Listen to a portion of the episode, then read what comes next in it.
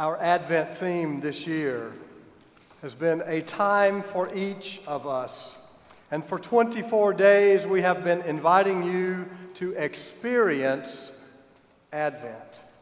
It is a time for you. Advent means to come, and it is the church's season of waiting on the coming of Christ at Christmas. But what does that mean? What does that really mean to you? Anything? Or is it just more of the church's lingo? We love to sing those carols. O holy child of Bethlehem, descend to us, we pray. Cast out our sin and enter in. Be born in us today. What? And how? It's what we have been asking you this season. What does that mean? How would it happen? How would you know it? If Christ came, when Christ comes, how would you know? The Christmas story is one of the most beloved, beautiful stories of all time. But if it is just a story, even if it's a true story, so what? We are not changed by hearing stories. We are changed by experiencing them, by living them in our own life. Something as deeply moving and intimate as, and personal as an encounter with God is difficult to communicate, which is why stories are so often misunderstood. People hear the story and they think that's what it's about. But there's always so much more going on. It's not just about a babe born 2,000 years ago, it's about your birth, my birth. It's not about the shepherd's fear, it's about our fear. It's not about then, it's about now. With this season's emphasis on experiencing the coming of Christ, I thought about the strange words of a poet named Lawrence Ferlinghetti. The poem is called Christ Climbed Down.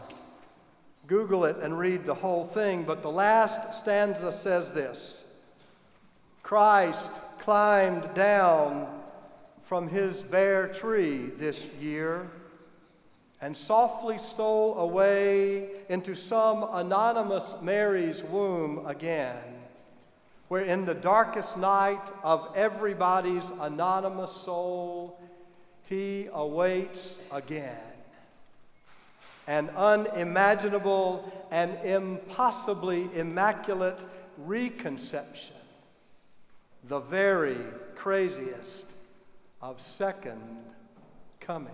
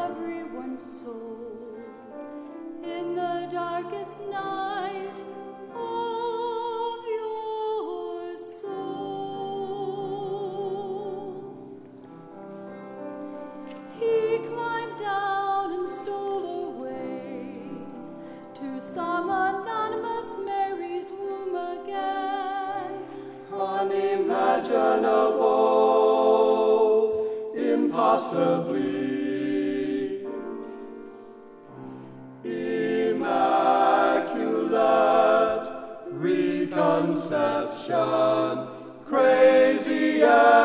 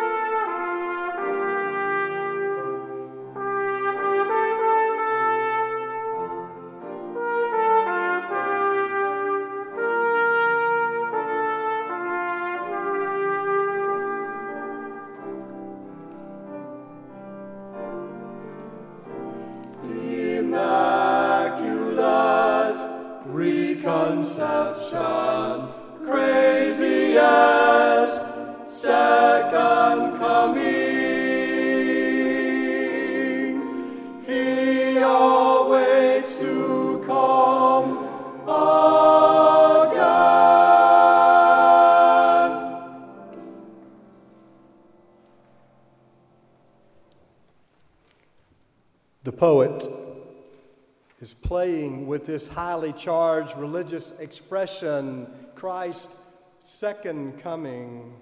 But he is asking the question that we have been asking this season if Christ actually came at Christmas, what would it mean to you? And playfully, he's asking, would it be a first coming or a second coming? How would you know if Christ had come? You would know. You would know it in your gut because, like a pregnant woman, we feel the stirrings of hope deep within us. You would know it within the burden of a heavy soul because we are being called out of the brokenness to a better way. You would know as you experience challenge because some vo- foreign voice would say to you, Fear not. And your spirit would be filled with an uncommon courage, if only for something very small. You would know it in the common experiences of this life, whether tap water of holy baptism or the heartfelt thank you from a friend, because those common experiences confirm that you too are a child of God. And the surest way to know that Christ has come is to love and to be loved.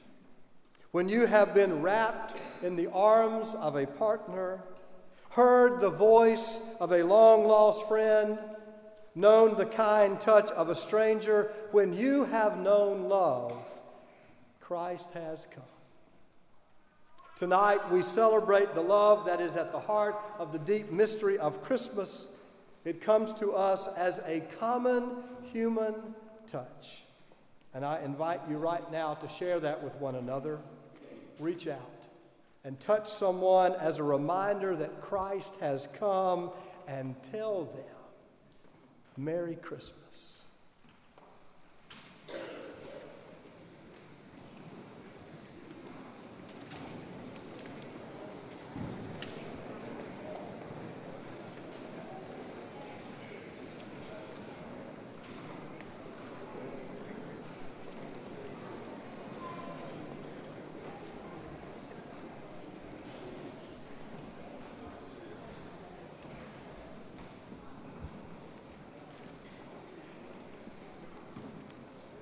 May it be so.